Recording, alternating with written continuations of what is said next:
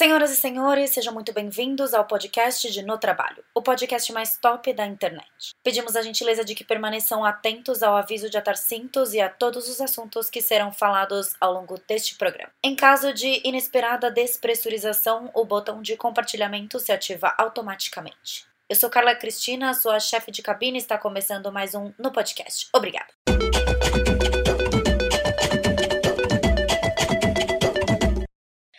Oi, pessoal, estamos em mais um episódio de No Podcast, com a presença da minha colunista maravilhosa, oposto complementar, geminiana de plantão, Carol Coelho!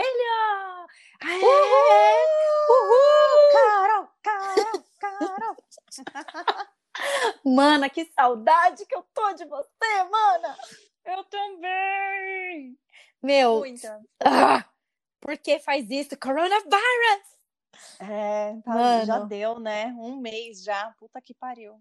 Already gave. Não, já faz mais de um mês que eu tô de quarentena, porque eu não sei se eu cheguei a te contar isso, mas eu entrei na, de quarentena um pouco antes da galera determinar que a quarentena seria geral. Tipo assim, eu entrei uns quatro dias antes.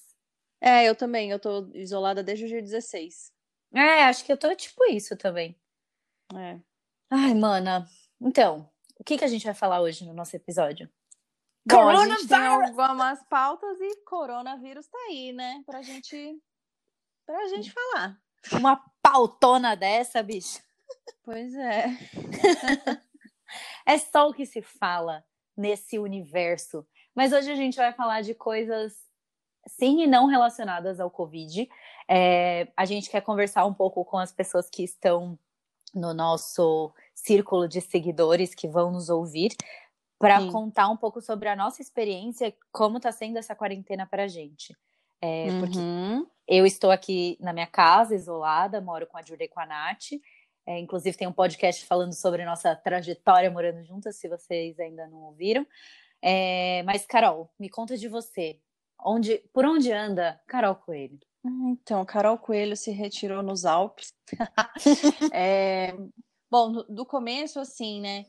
Eu mesma não achei que seria esse pânico todo, e inclusive bem no começo, quando a crise estava concentrada ainda lá na China e tal, eu postei, falei, gente, calma, ninguém sabe o que vai ser, é mais uma gripe, porque eu lembro muito de como foi H1N1, que foi difícil, foi caótico, inclusive eu tive suspeita, mas a gente não ficou em quarentena, então eu nunca achei que chegaríamos nesse ponto, tipo. E quando eu vi que a coisa foi se agravando, aí eu tive um começo de quarentena bem difícil, porque eu tava muito pânico, eu tava chorando todo dia e eu tava em São Paulo.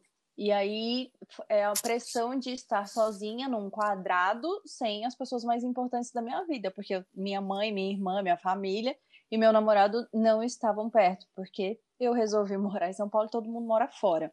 E aí eu vim para Brasília, então eu estou aqui recolhida desde o dia 21 de março, mas já em quarentena desde o dia 16. Quando a gente gravou os podcasts sobre estilo é, que já foram ao ar os dois, a gente já estava nesse período. Mas aí foi logo no comecinho que eu falei, bom, eu vou ver meus pais, é, não sei quanto tempo eu vou ficar de quarentena, então eu já vou ver meus pais, e aí eu aproveitei para encontrar com você. Hoje uhum. a gente está gravando online, então a gente está usando uma ferramenta de gravação de podcast online. É, pode ser que o som dê um pouco de lag, um pouco de cortar e etc. Mas assim, né, gente? é o que a gente pode fazer para produzir conteúdo no momento para vocês, né? É o momento que todo mundo tem que se adaptar e ser mais flexível. Exato. E você falou, né, que você chorou todos os dias, é, que foi bem uhum. difícil para você. É, você pode detalhar um pouco de como você se sentiu, um pouco dessa questão, questão emocional, né? Porque é, depois a gente vai entrar nesse mérito de trabalho, de como a gente se adaptou, mas eu acho que é importante também a gente falar, começar falando dessa coisa do que a gente sente, de que a gente sentiu e como a gente está agora também. É, então eu sentia muito um, um desespero, assim, um medo, um pânico do que estava por vir, porque era uma coisa, uma onda, é um tsunami que passou no mundo todo e você não tem como fugir dessa onda. Então eu sentia um vazio, um medo. E aí São Paulo foi ficando silenciosa, eu não aguentava, não aguentava aquele silêncio. Ah, meu celular fazendo barulho. Eu não aguentava o silêncio de São Paulo. Então eu fui tendo ansiedade, assim, num nível que não dava. Eu não estava mais conseguindo controlar, aliado a uma melancolia, sei lá, menino, uma tristeza. Aí eu comecei a ter várias viagens, tipo, meu Deus, isso aqui é uma profecia apocalíptica. O Nossa, eu entrei nessa fim. vibe também. Total, e assim, não desacredito, entendeu? Mas aí conversei com amigos teólogos e todos me falaram: é, mas é só o começo e vai demorar muito ainda para acabar. Daí eu falei: puta merda, como é que vai ser quando tipo, cair fogo do céu? Então, aí eu fui ficando muito paranoica, muito. E aí você entra num looping, né? Porque no começo você quer entender o que se trata. Eu via muita notícia, coisa que hoje eu já não faço. Mas é. basicamente assim, eu tive muita ansiedade, muita tristeza, então eu chorava muito de desespero e a perda do controle, né, mana? Porque a gente não sabia o que ia ser no dia seguinte. Então acho que isso é uma coisa que desestabiliza completamente o ser humano e me desestabilizou porque eu sou bem controladora. É, e rolou aquele aquela treta de tipo, vamos ficar de quarentena e aí do nada as pessoas foram no mercado e começaram a estocar comida. Então é um cenário meio apocalíptico, né? Porque você Total. vê, por exemplo, a Itália, né? A Itália sofreu muito com isso e, e, sofreu por subestimar o tamanho da doença. Todo mundo fez isso em algum momento, é, algum, os, seja o, o, país em si, né, o governo do país, ou seja, é, as pessoas individualmente acharam que era. Houve um momento que todo mundo achou que era só uma gripe. Uhum. Mas na verdade, o, o, não é só uma gripe, entendeu? É, é e, e o mundo entrou num colapso meio esquisito e as pessoas começaram a se desesperar, daí começou essa coisa de ir no mercado estocar comida, comprar coisa, e, e, e, meu Deus, não sei quanto tempo eu vou ficar em casa, e aí fica desesperado, e álcool gel 50 reais, assim, e, uhum. e rolou esse pânico generalizado mesmo. É, eu, eu passei por isso também, tipo, na minha cabeça eu fiquei nessa noia de, meu Deus, eu preciso estocar comida, eu preciso comprar é, o máximo de comida que eu, tipo, alimentos que vão demorar para estragar, porque eu não sei quanto tempo eu vou demorar para sair de casa, porque pode ser que eu não consiga ir comprar comida, porque, meu Deus, eu não tenho carro, como é que eu vou fazer para me deslocar? eu também pensava nisso. Então, tipo, porque se você tem um carro, você consegue ir até o mercado e tal. E, e, e, eu, eu comecei a sentir um pânico, porque, enfim, eu vou. Acho que eu vou abrir várias coisas a respeito da minha vida pessoal nesse podcast. Eu terminei com o Paulo pouquíssimo tempo antes de eu entrar muito, em quarentena. É, uma merda, né? E foi muito difícil porque foi um momento em que os dois estavam muito emocionalmente fragilizados. É, a gente terminou bem, porque não teve desrespeito, não teve nada assim no relacionamento. A gente terminou porque não estava dando certo mesmo. Eu tenho um carinho enorme por ele, mas a gente terminou. E aí a gente terminou. E, tipo assim, sei lá, dois dias depois eu tava isolada em casa. E, e foi muito difícil porque eu tive que passar pelo fim do meu relacionamento 100% sozinha. Uhum. Então não era esse uhum. negócio de tipo, putz, eu terminei um namoro, eu vou poder sair com as minhas amigas, eu vou poder ver elas, a gente vai poder assistir filme, a gente vai poder fazer várias coisas, eu vou poder, tipo, sei lá, não é nem pensando em tipo, ah, vou sair passar o rodo, mas é ficar com as minhas amigas. E aí, de repente, isso foi tirado de mim. Fazer uma então, viagem, né? Que é sempre bom. Exato, exato. Eu ia viajar, eu ia para João Pessoa para ver minha família, uhum. porque aí uhum. entrando em outro assunto pessoal, o meu avô tá super doente e eu ia visitar eles. Eu ia visitar meu avô, minha avó, meus primos também, mas a minha prioridade era ficar com meu avô. E, e aí eu ia viajar é, no finalzinho de março, tipo 23, 21 ou 23 de março eu ia viajar. E aí eu falei, meu, não dá pra eu viajar, porque se eu, ir, e se eu entrar no aeroporto? E aí comecei nessa noia. E se eu entrar no Uber e eu entrar e eu ir para o aeroporto e eu cruzar com alguém que tá doente e aí eu passar alguma coisa pro meu avô, meu avô não vai conseguir, eu não vou conseguir ficar sem abraçar meu avô, porque o meu avô não vai conseguir ficar sem me abraçar. Faz dois anos que eu não vou lá. E aí, imagina se ele pega e ele tá super debilitado em termos de imunidade, o que que vai ser, tipo? E aí começou a bater em mim uma culpa de que, putz, será que se eu for, eu vou matar meu avô? Uhum. E eu uhum. provavelmente não conseguiria voltar. Uhum. Porque, né, eu ia voltar no dia 7 de abril, no dia 7 de abril já tava. Os aeroportos já estavam. É. é, exato.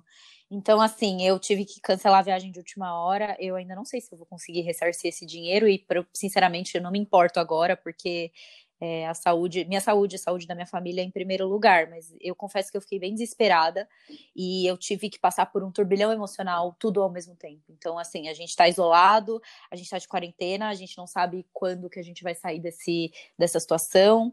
Existe um medo, sei lá, putz, será que eu vou perder emprego? Será que. O que, que será que vai acontecer com o meu trabalho? E aí rola esse medo, tipo, da família, rola essa questão do término do namoro. Eu tive que.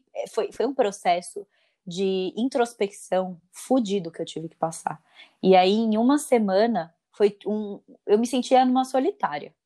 Sabe, solitária de preso, solitária uhum. de cadeia. É. Eu me senti numa solitária. Porque por mais que as meninas estivessem aqui, é, quando você tá fora da sua casa, você consegue ocupar a cabeça de um jeito mais fácil. E quando você tá dentro de casa, isso não acontece. Uhum. Então eu tive que passar por um processo que provavelmente eu demoraria quatro, cinco meses para passar. Eu passei em uma semana.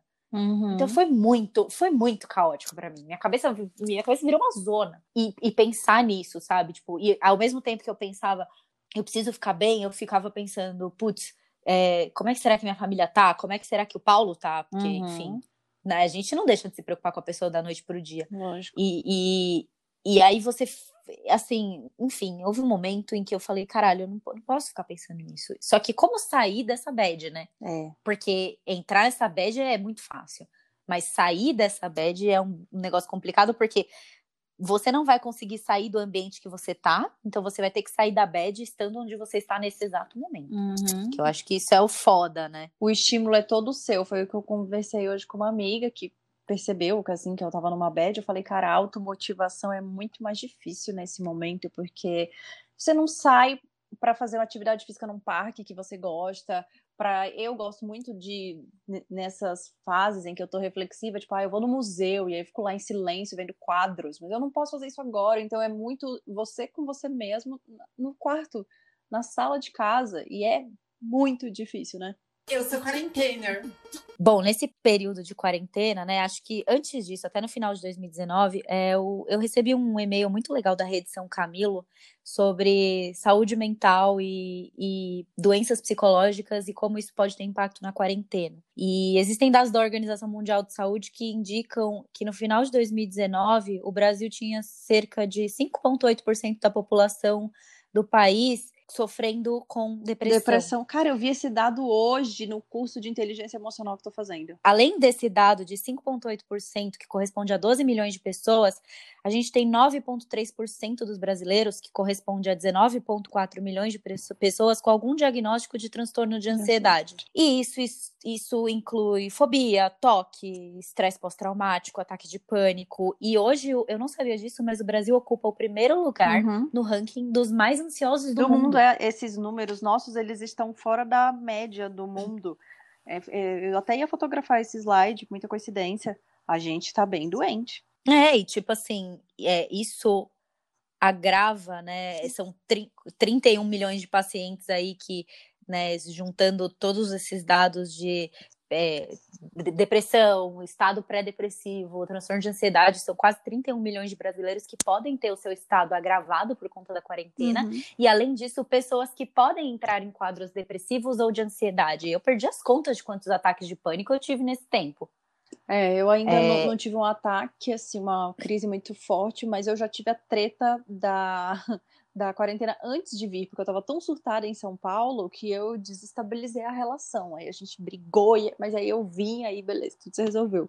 Mas porque você fica muito. Você perde o controle, né? É isso. Sua cabeça tá muito louca na paranoia da morte, é isso. É, você fica nesse estado de tensão, né? Uhum. A, esse texto muito legal da, da Rede São Camilo, a psicóloga que liderou esse, esse artigo, que chama Camila de Cássia Ribeiro, ela, ela explica que nos primeiros dias esse efeito é mais forte, porque você está muito condicionado à sua rotina anterior, então você sai de casa todos os dias, ou quase todos os dias, e aí do nada você tem que ficar muito tempo dentro da sua casa. Então, nos primeiros dias, esse estado de tensão vai a milhão. Então, a ansiedade, o estresse, eles sobem de nível muito rápido, porque você muda abruptamente a sua rotina.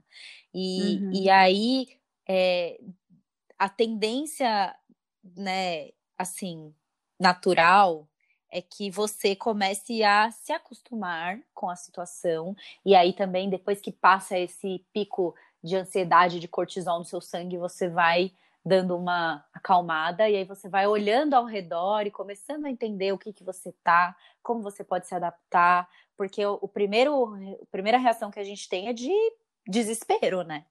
De treta, de brigar com todo mundo, de, de ficar muito louco, e aí depois você vai aprendendo a olhar essa situação com um pouco mais de olhos clínicos e não olhos tão emocionais. É verdade. Eu hoje já tô bem melhor, realmente. Os primeiros dias foram os piores, mesmo aqui em Brasília.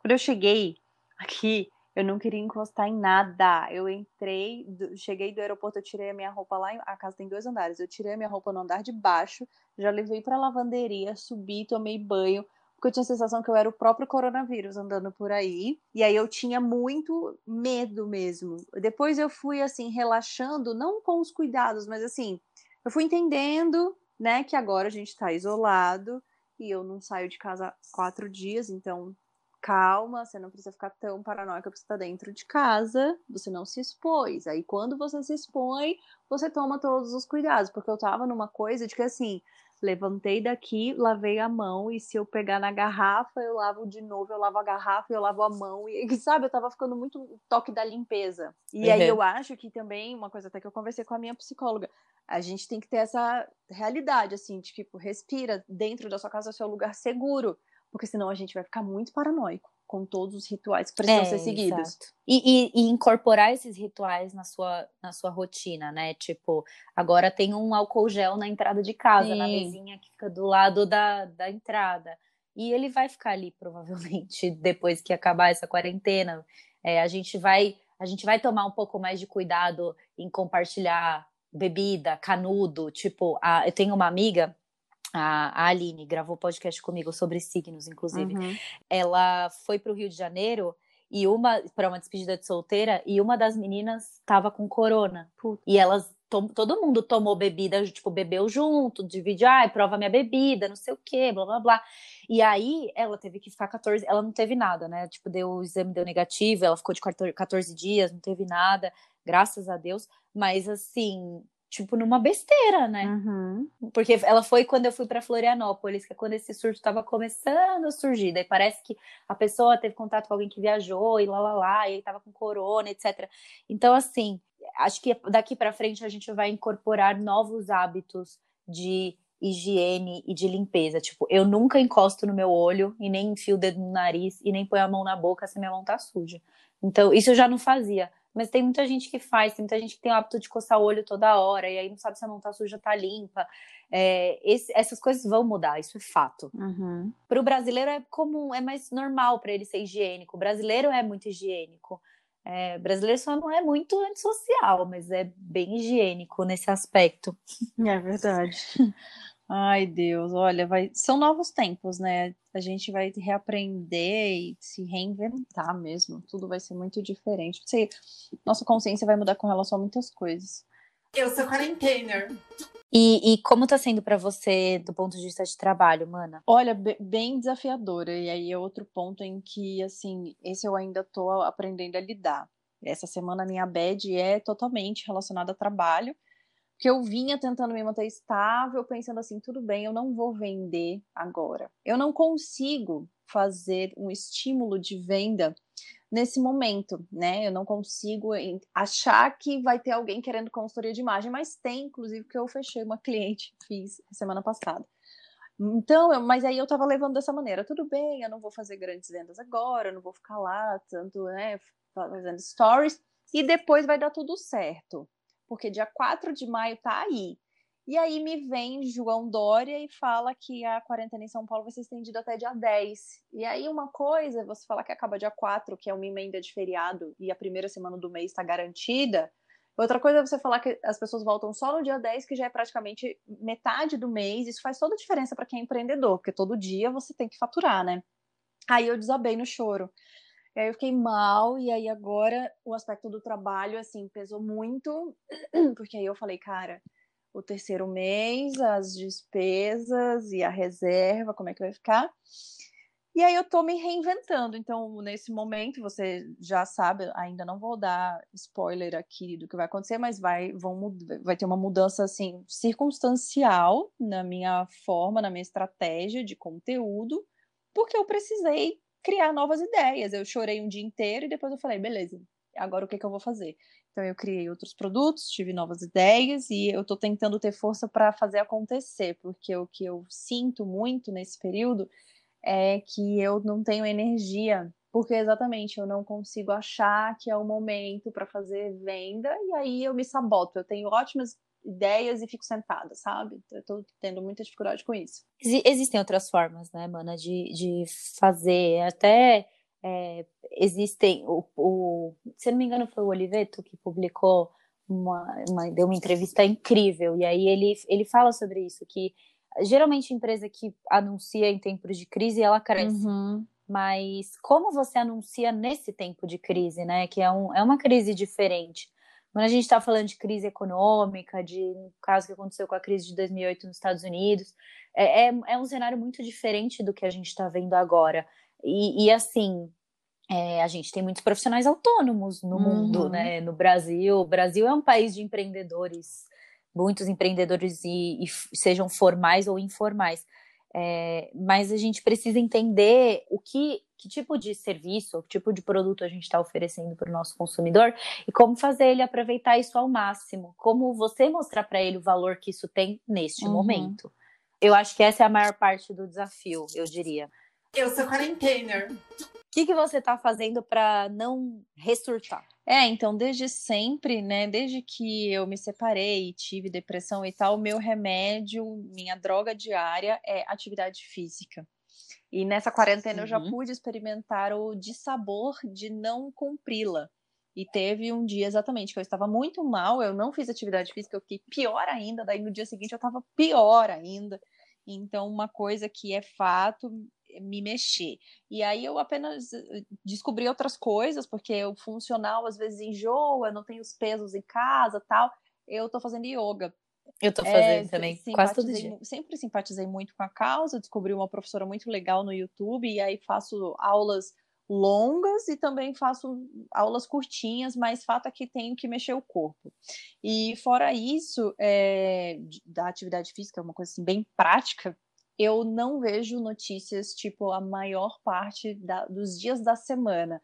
Eu me atualizo umas duas vezes na semana no máximo, porque ver notícias ou até mesmo conversar muito com as amigas sobre isso, especialmente vocês que estão em São Paulo, me deixava muito ansiosa. Vocês vivem uma realidade piorada porque a densidade demográfica em São Paulo, obviamente, faria a crise ser concentrada aí.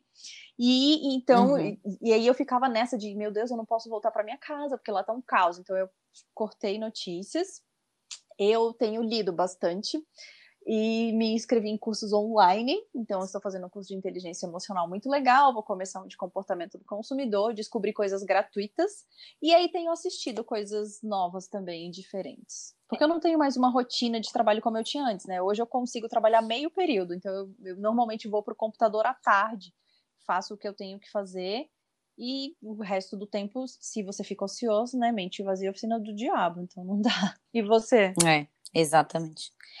Então, durante a semana eu tenho trabalhado muito mais do que eu trabalho no escritório. Uhum. Essa é uma coisa que eu acho que quem tá de home office sente muito, que assim, quando você tá no escritório, você consegue se distrair uhum. um pouco.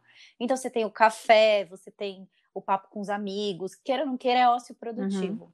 Não existe ócio produtivo quando você tá de home office, você tem que cumprir a agenda.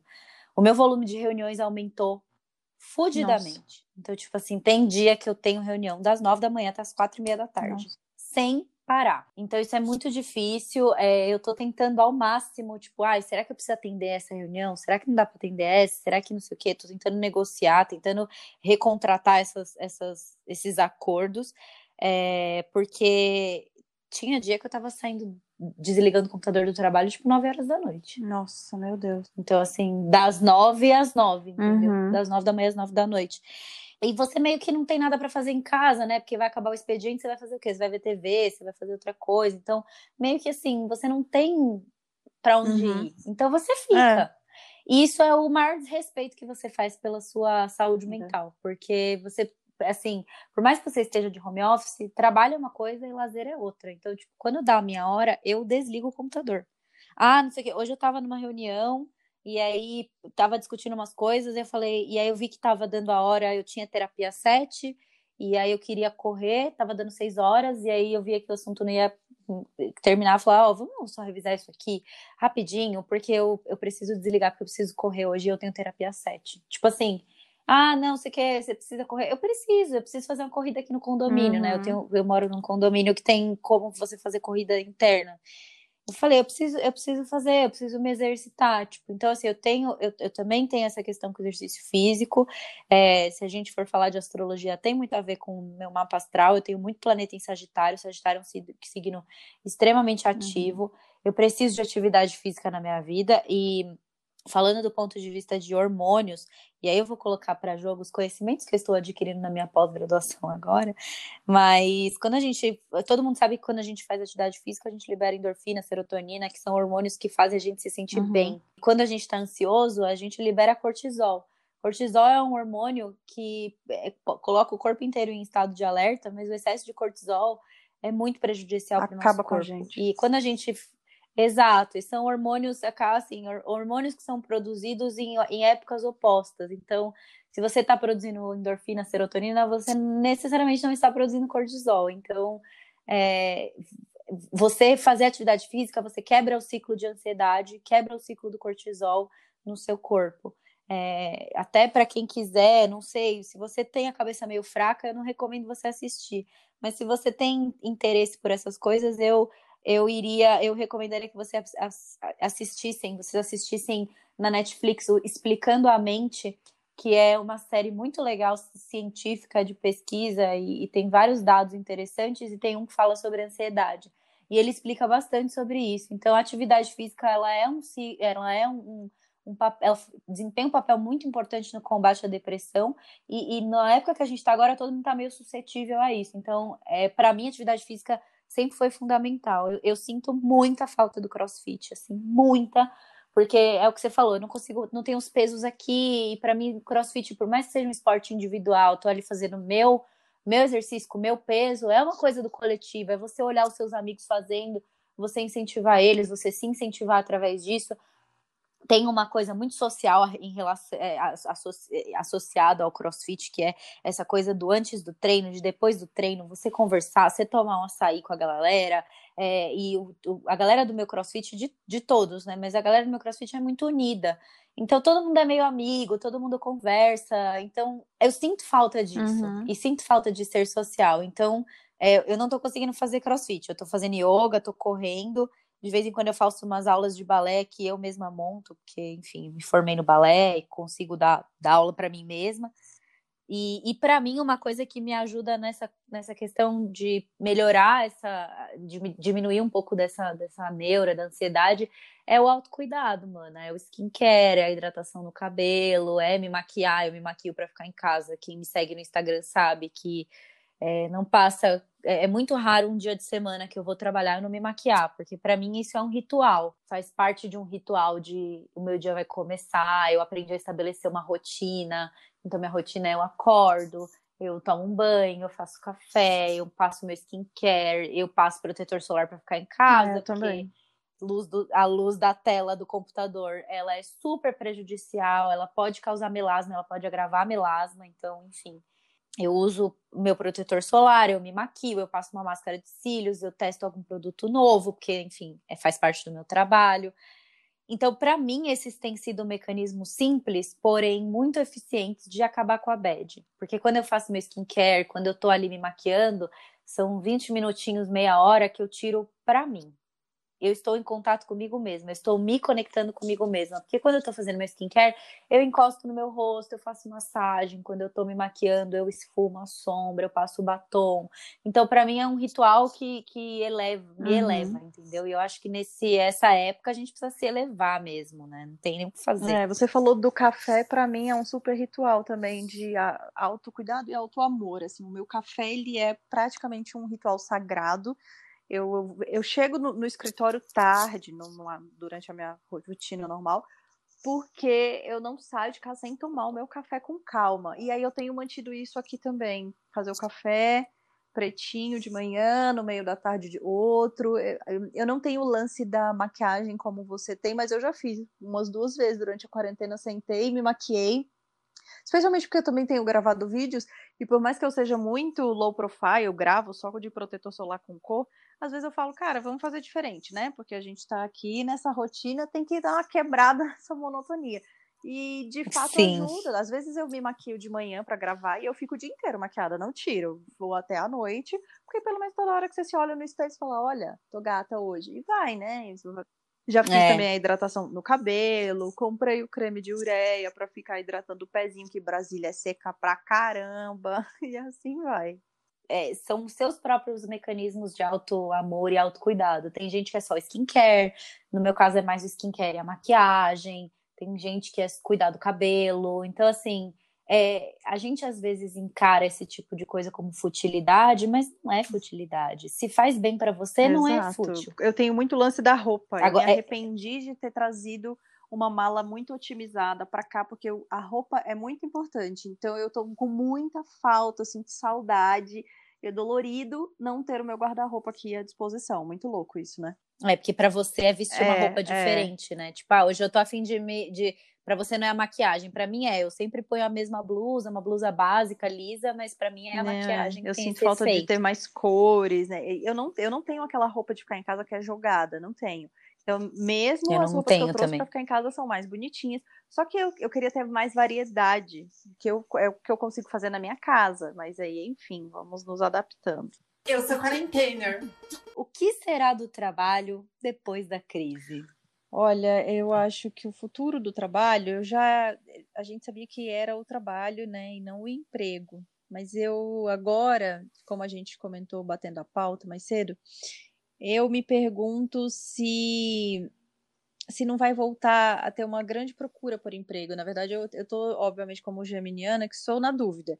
Porque eu acho que essa crise tanto pode levar as pessoas a um desespero por estabilidade, como era o Brasil na época da inflação, que todo mundo queria ser funcionário público para ter salário, porque você não sabia né, o que, que ia ser. E então pode ser isso que as pessoas queiram, meio que uma estabilidade, por mais que você possa ser demitido, mas assim, eu tenho uma carteira assinada, direitos trabalhistas, porque o autônomo agora ele está sofrendo. Ou se vai ser exatamente o contrário, porque tanta gente vai ficar desempregada porque elas tinham uma carreira e elas vão perder isso, sabe? Então eu estou bem preocupada com esse cenário. Bom, eu não sei se vocês todos que estão aqui ouvindo sabem, mas eu moro com uma economista. A Júlia é economista e ela é Além dela ser economista, ela é um uhum. gênio, né? Júlia, se você tá ouvindo esse podcast, eu tô te dando uma puta moral e é real, porque você é muito inteligente. E a gente estava discutindo sobre o futuro do trabalho, porque assim, é, o sistema que a gente vive hoje, né, é, que é o sistema capitalista, e isso aí, palavras da Júlia, se eu tiver errado, ela, por favor, me corrija depois, mas a gente o, é, o, o, capital é uma coisa que nunca tem um fim, né? É um ciclo que nunca fecha. Então você quer ter capital para ter uhum. mais capital. E, e, é um sistema que não se sustenta ao longo prazo. O capitalismo é uma forma de economia super recente, uhum. né? E e, e, apesar de ter seus 200 anos, sei lá, é nova, comparado à história da humanidade. E, e eu acho que as, a relação com o dinheiro, a relação com o consumo, com, isso com certeza vai ser repensado, mas é, o, o, capital é uma coisa muito individual. Então, as pessoas trabalham para ter mais capital, para ganhar capital, para gerar mais capital, para quê? Para ter capital. Uhum. Muitas vezes. Não é necessariamente para ter para viajar ou para, sei lá, tipo Bill Gates que banca pesquisa. É óbvio que um sistema, falando em pesquisa, o capitalismo possibilitou que a pesquisa se avançasse muito nessa, nesses, nesses poucos anos. Porque, queira ou não queira, é, isso move, né? O dinheiro vai mover a, a pesquisa, vai mover, enfim, a disputa por empresas. E isso é, tem o seu lado bom e o seu lado ruim. Mas eu acho que até o sistema econômico vai ser repensado também. Assim, é, até quando a gente vai ficar nessa de ter capital, de, de, de ter dinheiro para ter mais dinheiro? É, ok, é legal, você precisa se planejar financeiramente, você precisa ter uma reserva e etc. Mas assim, o quanto disso você está fazendo porque você está se prevenindo, e isso é importante. E o quanto disso você está fazendo só porque você quer ter o máximo de dinheiro guardado e você nunca aproveita a sua vida, você não curte, você não viaja. Não estou falando de comprar coisas, eu estou falando de viajar, de fazer alguma coisa legal com o seu dinheiro que vá agregar valor no seu camarote pessoal. É, o, o, consumo vai ser revisto no sentido de que as pessoas vão começar a olhar com mais critério a qualidade e da onde provém a roupa dela, é, de onde ela vem, para onde ela vai, o consumo vai ficar mais consciente, a gente vai usar os produtos até o final, é, a gente vai aprender a trocar mais produtos, que foi uma coisa que a gente falou no nosso último podcast que a gente falou sobre consumo colaborativo, o consumo vai ficar mais colaborativo agora. As pessoas vão aprender. Tipo, ah, eu tô, tenho aqui essa paleta de sombra que eu não tô usando. Pô, passa uma temporada aí na casa da Carol, acho que ela uhum. vai gostar ô, oh, mana, tá esse batom aqui que eu não tô usando, fica aí um tempo aqui na sua casa para você usar etc. Então, assim, isso vai começar a transcender a roupa e vai virar uma coisa do consumo colaborativo em relação a tudo. Então, eu, eu acho que esses aplicativos que você aluga o carro de alguém, sabe? Que já existem em outros países com um pouco mais de, né, tipo, é mais popularizado e aqui no Brasil nem tanto. Eu acho que esses aplicativos vão bombar, vão bombar sim muito no mundo inteiro. É, eu, eu acho que vão... vai. Eu já tenho visto agora umas academias que estão alugando os aparelhos. E aí, na Europa, é, o meu box está é fazendo isso. E na, na, Europa existem aplicativos que você pode. Acho que até a gente conversou sobre isso também no podcast sobre consumo colaborativo. Você precisa de um martelo, você uhum. procura um martelo perto de você e essa pessoa vai lá, te aluga, te empresta. Eu acho que a gente vai começar a. Aos poucos, esse tipo de consumo vai ter mais aderência. Porque a gente vai perceber que não precisa de tanto, porque numa hora dessa, mano, você, beleza, muito bom você ter uma casa confortável, mas o que, que você queria mesmo ter é segurança e saúde, porque pode vir um vírus que, entendeu? O melhor plano de saúde que você tiver não vai te impedir de morrer. A primeira morte que aconteceu em São Paulo, a pessoa estava no Albert Einstein. Então, acho que a gente vai, de alguma maneira, Sim. repensar os valores e começar a ser mais amigo. Eu tenho visto muita solidariedade, eu acho isso muito legal, muito positivo. Então, o brasileiro não é, não é um coração peludo, né? A gente é bonzinho mas eu acho que a gente estava muito na pegada da sociedade americana, sonho americano, vamos ter, vamos ter, comprar, comprar, comprar, e isso não se sustenta, né? Apenas não se sustenta. Não. E, e é uma coisa que a gente vai a gente aprend, está aprendendo a duras penas, uma coisa que a, a minha geração e a sua e eu, não sabe fazer, que é esperar. Exato. Porque a gente não tem paciência. Eu, por exemplo, mana, eu nasci de oito meses Nossa. dentro do carro. Me apressada. eu não sei esperar. Não, não, consigo, não trabalhamos com espera. E, só que eu não tenho jeito, eu tenho que esperar, eu tenho que aprender a ser paciente, porque neste momento, o que eu posso fazer em, é, é ficar em casa e esperar e ter paciência. Então, tipo, a, a, nossa geração que é muito imediatista, que é tipo, eu preciso ter isso agora, eu preciso comprar isso agora, eu preciso ter, ter, ter, ter, ter, ter, ter a gente tá aprendendo Exato, a esperar. É a gente está aprendendo que as coisas não funcionam no uhum. timing que a gente quer. Yeah, exatamente. Então, são valores que a gente vai aprender real, oficial. E, e eu, eu acho que também as pessoas vão repensar a questão do trabalho, não só de talvez tenha um pico de procura de emprego ou pico de empreendedorismo, mas acho que as pessoas vão começar a pensar no que elas realmente querem fazer ah, da vida isso aqui já rolou na primeira semana. Meu meu namorado trabalha no lugar que ele sempre quis trabalhar na vida. Mas é para mim é muito claro, porque, né, graças a Deus, muito autoconhecimento, muita terapia, muito coach, eu já tenho análise dele desde sempre. Aí o meu maior sonho virou meu maior pesadelo, sabe? Aquela grande frustração de trabalhar onde você achava que ia ser um paraíso, não é? Mas aí eu deixei que ele uhum. concluísse. E aí ele falou: Cara, sinceramente, eu não sei se eu quero passar o resto da minha vida fazendo isso essa quarentena. Eu falei, ah, muito boa reflexão, quarentener. É isso, cara. Porque agora, como você falou, quem faz um trabalho que não gosta, tá vivendo um verdadeiro inferno, porque você fica dentro da sua casa vivendo o trabalho 10 horas por dia, e aí isso te consome, vai acabar com a tua energia se você tá fazendo uma coisa que você não gosta. Então vai ter que rolar ali uma reflexão.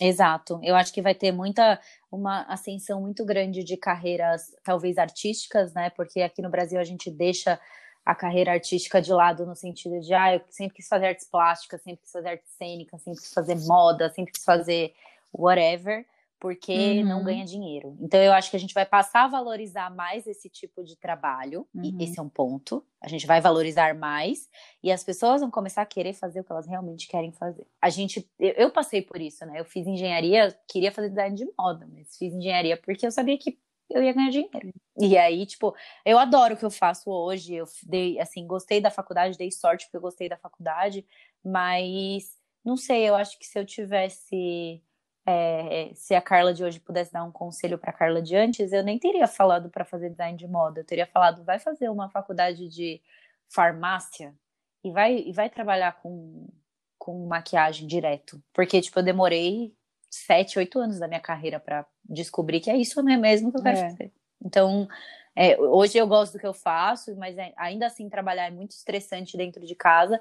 Mas se eu estivesse fazendo um negócio que eu não gosto de fazer, eu acho que eu já tinha. Não, deve ser um inferno. Eu já Deus tinha enlouquecido assim, real. Deus me livre, pois é. Então, eu tenho pensado bastante nisso. Eu espero que seja essa, de fato, a reflexão, independente das pessoas serem mais empreendedoras ou mais empregadas, é que, que você faça o que você gosta, né? Não, não vai para uma fuga, porque você vai ser infeliz, pelo amor de Deus. Eu acho que a gente tem que ver nesse momento também que o que vale da vida é a vida que se leva. Eu sou quarentener. Falando ainda sobre isso, tipo, do que vai mudar das relações de trabalho, como que isso vai impactar o consumo na, no seu ver? A gente já falou bastante sobre isso, mas é, vamos aprofundar. É, um então pouco. eu estava também refletindo sobre o impacto que o e-commerce vai ter. O fato que cresceu, tem empresa que precisou triplicar a operação, mas eu eu quero pensar mais, e aí as pessoas que estão nos ouvindo podem refletir também. Será que isso vai fazer com que a gente consuma mais? Porque é, eu e você já conversamos pessoalmente sobre isso. Vai colocando no carrinho, vai colocando no carrinho. Às vezes você compra algo que você não precisa, ou se esse e-commerce aqui vai, dado o momento que a pessoa está vivendo, trazer o consumo mais consciente, porque você também tem a chance de colocar no carrinho e não fechar hoje. Você fecha amanhã. E nada como uma noite de sono para você racionalizar as coisas e aí você tira aquilo que não precisa, né? Eu acho que o consumo vai muito para o online, as pessoas agora perderam o medo, tudo funciona. Eu comprei muita coisa, assim, muita coisa, né? Eu comprei coisas que eu não compraria normalmente no online. Tipo, a gente fez compra de mercado no online. Eu achei um barato. Uma ah, eu sempre fiz. Então, eu nunca eu fiz, sempre fiz. Eu achei uma puta experiência. Eu me achei muito descolada e moderna. Então, acho que tem essa coisa da, da, da, operação que você vai escolher, que eu acho que muitas lojas vão ter que entender que tem que vender online sim, porque num momento desse de crise, quem não estava preparado para vender online se fudeu, né? Então, prepare-se, pois é, prepare-se para ter dois canais. E aí eu, eu fico na reflexão e você pode me ajudar se vai ser mais ou menos por essa questão do online não, não ter uma coisa assim tão tô vendo a montanha de roupa que eu tô levando, a gente não tá vendo, você vai ver depois quando chegar na sua casa, entendeu?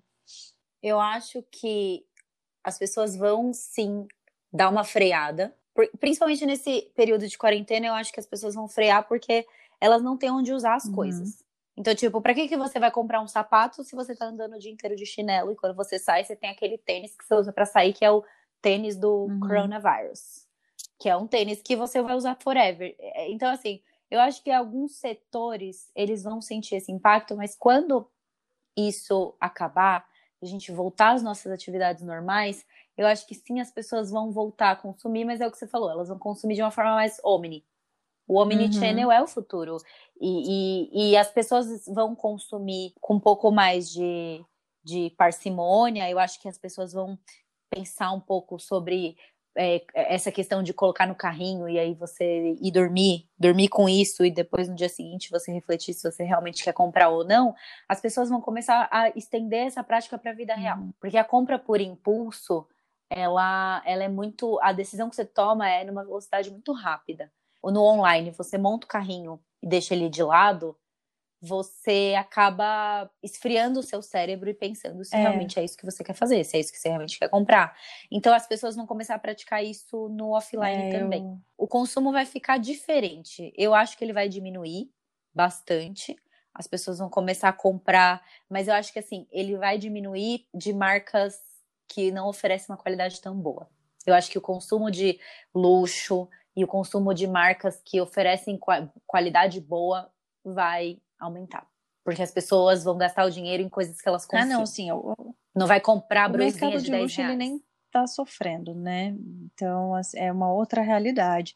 Eu acho também, eu, eu acredito, na verdade, confio que fique seletivo, porque é esse o tempo da gente entender de que que adiantou comprar tanta brusinha de 10 reais, sabe? De nada. E eu acho que agora, nessa crise, a gente percebe que não é esse o caminho, é, a gente tem que prezar pelas coisas mais importantes, pelas coisas mais valiosas, no sentido de você ter na sua casa uma coisa que valeu o seu investimento, o seu tempo, o seu dinheiro. Eu também tenho essa esperança aí, mas eu tô ainda querendo observar um pouco mais o cenário, porque tem muita ansiedade por trás, a ansiedade faz as pessoas ficarem mais malucas e não racionais, então eu não sei o que pode acontecer, mas eu espero que seres humanos reflitam que não adianta ter muitas coisas. O que se leva dessa vida é a vida que se leva. E eu acho que as pessoas também vão aprender a fazer uso das coisas que elas têm numa forma um pouco mais trivial. Então, tipo assim, é, um exemplo muito besta, mas que eu acho que é super é, lúdico para ilustrar isso. A pessoa comprou uma base da Chanel e ela só usa essa base isso. quando ela vai sair. Quando que essa pessoa Exato. vai sair agora? E uma vez. Então, essa pessoa vai começar a usar as coisas caras dela para ir é, porque trabalhar. todo dia pode tipo, ser especial. Então ela não vai passar vontade. Eu ouvi Exato. uma vez da minha primeira cunhada é, uma frase que me marcou. Nós saímos para fazer compras juntas e, tipo, no fim de semana, na segunda-feira eu encontrei com ela, ela já tava com a roupa e ela usou para ir pro trabalho. E eu era adolescente na época, então as minhas roupas mais especiais, elas eram usadas para sair no fim de semana, porque de segunda a sexta eu tava de uniforme, né? E aí eu lembro que eu virei para ela e falei: "Nossa, mas você já tá usando essa roupa tão bonita para ir pro trabalho". Aí ela falou: "Carolzinha, a vida é todo dia. Por que que eu vou deixar essa roupa parada no guarda-roupa?". Primeira lição de consumo consciente que eu nem sabia. E é muito isso mesmo. Da mesma forma, eu já disse uma vez num vídeo que alguma coisa que remeteu a ser especial e que eu tinha até usado o meu perfume da Chanel. E aí uma amiga veio e comentou e falou: "Você não precisa usar o seu perfume da Chanel só para essa ocasião especial, porque você pode ser especial todos os dias". Então é muito disso mesmo. Nessa quarentena, por exemplo, é, quantas vezes a gente já não fez aqui jantar, comprou vinho, tudo bonitinho, entrada, prato principal, sobremesa, porque todos os dias podem ser especiais. Eu acho que isso é de fato um sentimento que precisa aflorar mais. Da gente se sentir especial todo dia e usar roupa bonita todo dia, e não importa se vai ficar sentado na frente do computador em casa, é, é você por você. Exato, e aí você deixa de fazer, porque o consumo também, quando a gente fala de consumo colaborativo, tem muito essa coisa do consumo uhum. ser para o outro, para mostrar para o outro. E agora o consumo Totalmente pra você. é para você. Então, você você se sente bem com essa roupa? Você se sente bem com essa maquiagem? É você, você está se agradando ou você está consumindo isso é. para mostrar para alguém? E aí, é, eu acho que é esse, essa virada que vai ter, entendeu? As pessoas vão passar a perceber que todo dia pode ser especial. Então, eu vou usar a minha, meu perfume da Chanel, eu vou usar minha base da Charlotte Tilbury é, para trabalhar. Exatamente. Qual eu também espero que aconteça isso. Senhores passageiros, nesse momento serviremos o nosso coquetel de dicas. Hora da dica. O que, que você vai dar de dica pra gente? Eu vou dar de hoje, dica. É uma série. Meu Deus, o que, que eu vou dizer? Assim, eu tracei, eu engoli, eu assisti muito rápido, taquei a série todinha no feriado. E muito interessante, que é Nada Ortodoxa. Tá Pois ah, é, eu amei! Então, eu tava passando aleatoriamente pela, pelo catálogo da Netflix, vi, e aí vi que tinha algumas pessoas postando, que tinham assistido, que tinham gostado, e adorei. É, não posso dar spoilers, mas eu achei que é muito interessante exatamente para essa fase da reflexão de quem você quer ser no mundo, porque a série fala de uma menina que faz parte de uma comunidade é, judia super ortodoxa que apesar de morar em Nova York, ela estava mergulhada no mundo sem saber tudo que existia fora dele, e aí quando ela se questiona, ela vai em busca de ser quem ela quer ser. E eu acho que é muito isso que combina com esse momento. A gente está mergulhado agora numa puta introspecção, todo mundo fechado na sua casa. Quando esse mundo se abrir novamente, quem você vai querer ser? Então assistam, é muito, muito legal. Nossa, eu amei. Eu assisti também, matei em um dia, porque é aquela, aquele tipo de série. É uma minissérie, né? Acho que tem quatro ou cinco uhum. episódios. Então você mata muito rápido e, e, você se prende muito na história. É baseado é. em um livro. Não lembro qual. Mas é um livro que chama Nada Ortodoxa, é, Ortodoxa, é. né, em inglês. Mas não lembro o nome da autora. É, a minha dica de hoje também é de uma série e que é, eu assisti antes de assistir na orto, Nada Ortodoxa, e aí as pessoas acabaram me recomendando. É Self-Made. Ah, ou. É... Maravilhosa. Eu assisti, Você não assistiu? É, que é a da. Ai, meu Deus, tô tentando. É Madame C.J. Walker, mas eu tô tentando lembrar em. Eu tô tentando lembrar em português o nome, mas em inglês chama Self-Made. Primeiro, a trilha sonora dessa porra dessa, dessa série. Eu tô ouvindo ela num loop infinito. Inclusive a Netflix, se você segue eles no Spotify, eles publicam as trilhas sonoras das séries hum, deles. Eu não sabia. A trilha sonora de Self-Made é muito boa. Tem uma, é, assim, é primeiro que é uma trilha sonora só de mulheres uhum. negras. Então todas as músicas são ali cantadas, interpretadas por mulheres negras e, e que, assim, para contextualizar vocês, antes de eu falar da trilha sonora, né, eu comecei do fim. É, Self-Made é a história de uma mulher que foi a primeira milionária negra, self-made, é, por, por isso que própria. chama negra dos Estados Unidos. Então ela abriu uma empresa de cosméticos e ela viu no mercado da beleza é, e no mercado principalmente do cabelo uhum. afro uma oportunidade de ficar rica. E aí conta porque é um contexto onde você tinha muito machismo e, e muito a questão de do branco. Então até assim é, você vê muito o racismo, você vê muito o machismo e você vê as, você consegue nessa série ver as camadas desses desdobramentos. Então existe o machismo, mas existe o machismo dentro da comunidade negra, existe o racismo, existe, entendeu? Você vê todos esses desdobramentos e você vê o, assim tudo que essa mulher sofreu, o que ela passou e etc. E é uma série que te inspira, que te dá um gás para você seguir na vida. Verdade, falar, vou dominar é isso, o mundo. Eu vou ganhar o mundo, eu vou conquistar o mundo é, é uma série para você, tipo, se você tá na bad, assista. Porque quando acabar essa. É uma minissérie. Quando você acabar de assistir, você vai estar, tá, tipo. É, meu Deus, eu quero, tipo, ganhar o mundo, é isso. E aí, voltando para a questão da trilha sonora, a trilha sonora é muito boa, porque as músicas as músicas, além de serem, terem toda essa questão de enaltecerem a negritude feminina, né, e todas essas músicas são interpretadas por mulheres negras, tem a questão da letra da música ser uma coisa muito forte, uma coisa que te empodera, é para você colocar na sua playlist de músicas feministas, uhum. sabe? Assim, eu, eu puta, pra mim essa série foi o ápice, assim. Eu é. deveria é. ter assistido antes. Essa série me, me tocou muito também, incrível. porque ela é uma puta empreendedora, ela não desistia.